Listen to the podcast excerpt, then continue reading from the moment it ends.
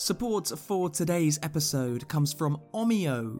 Omio is a travel booking website that makes it really easy to plan a journey.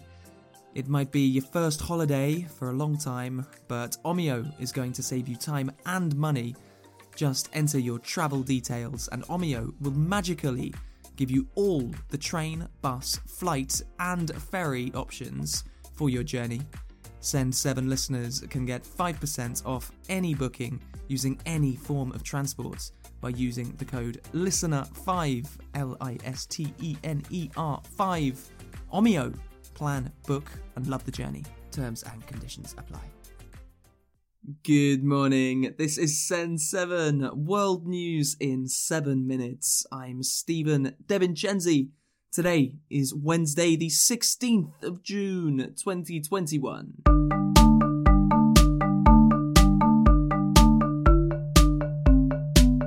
Starting in the Americas today, in Nicaragua, many top opposition leaders have been arrested in the last few days. Critics say that President Daniel Ortega is removing his opponents before elections this year.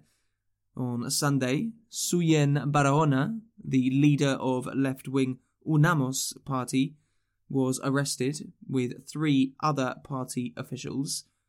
Other people who have been arrested include a former health minister, a former general, and former deputy foreign minister. Four presidential candidates have been arrested. Ortega won elections in 2007. However, he has been accused of becoming more authoritarian during his time in office. He made his own wife vice president in 2017.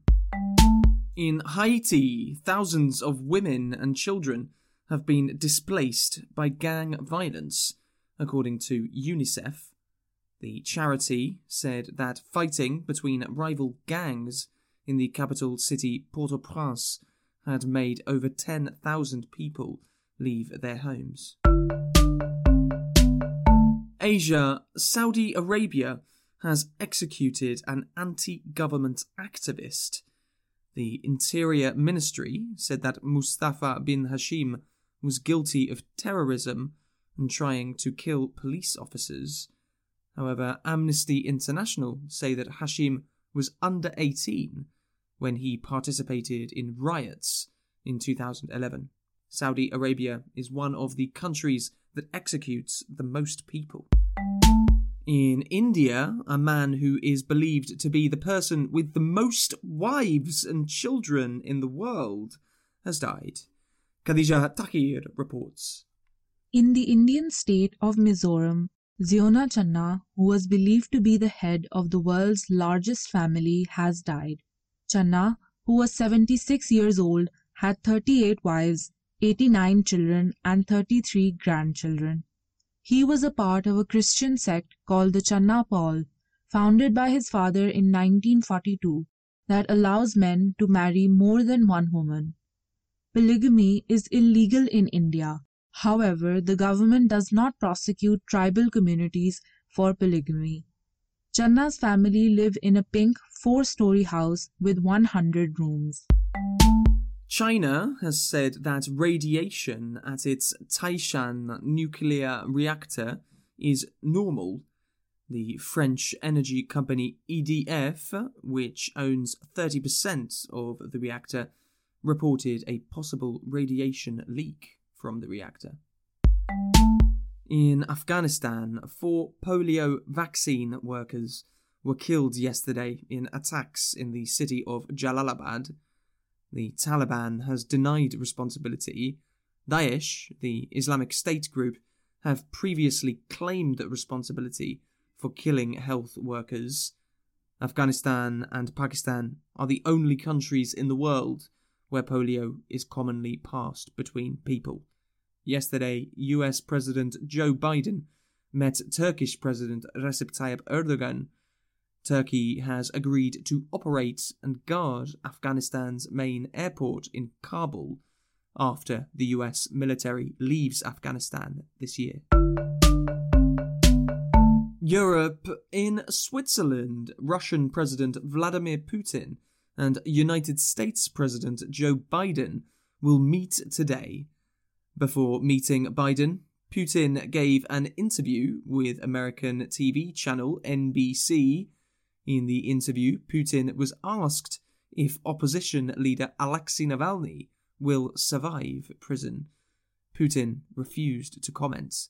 When asked about Navalny's poisoning in Russia, Putin said that Russia doesn't assassinate people. In Ireland, the airline Ryanair has said that it does not support a ban on flying over Belarus. Many European countries banned flights from flying over Belarus after Belarus forced a plane to land last month in order to arrest a Belarusian activist. Ryanair CEO Michael O'Leary said yesterday that airlines must be able to fly over hostile countries. We do not believe or support a kind of long term ban of either European airlines overflying Belarus or banning Belarusian aircraft flying over the EU. This is not the way forward for uh, international air travel. In France, the Swedish furniture company IKEA has been fined for spying on its staff.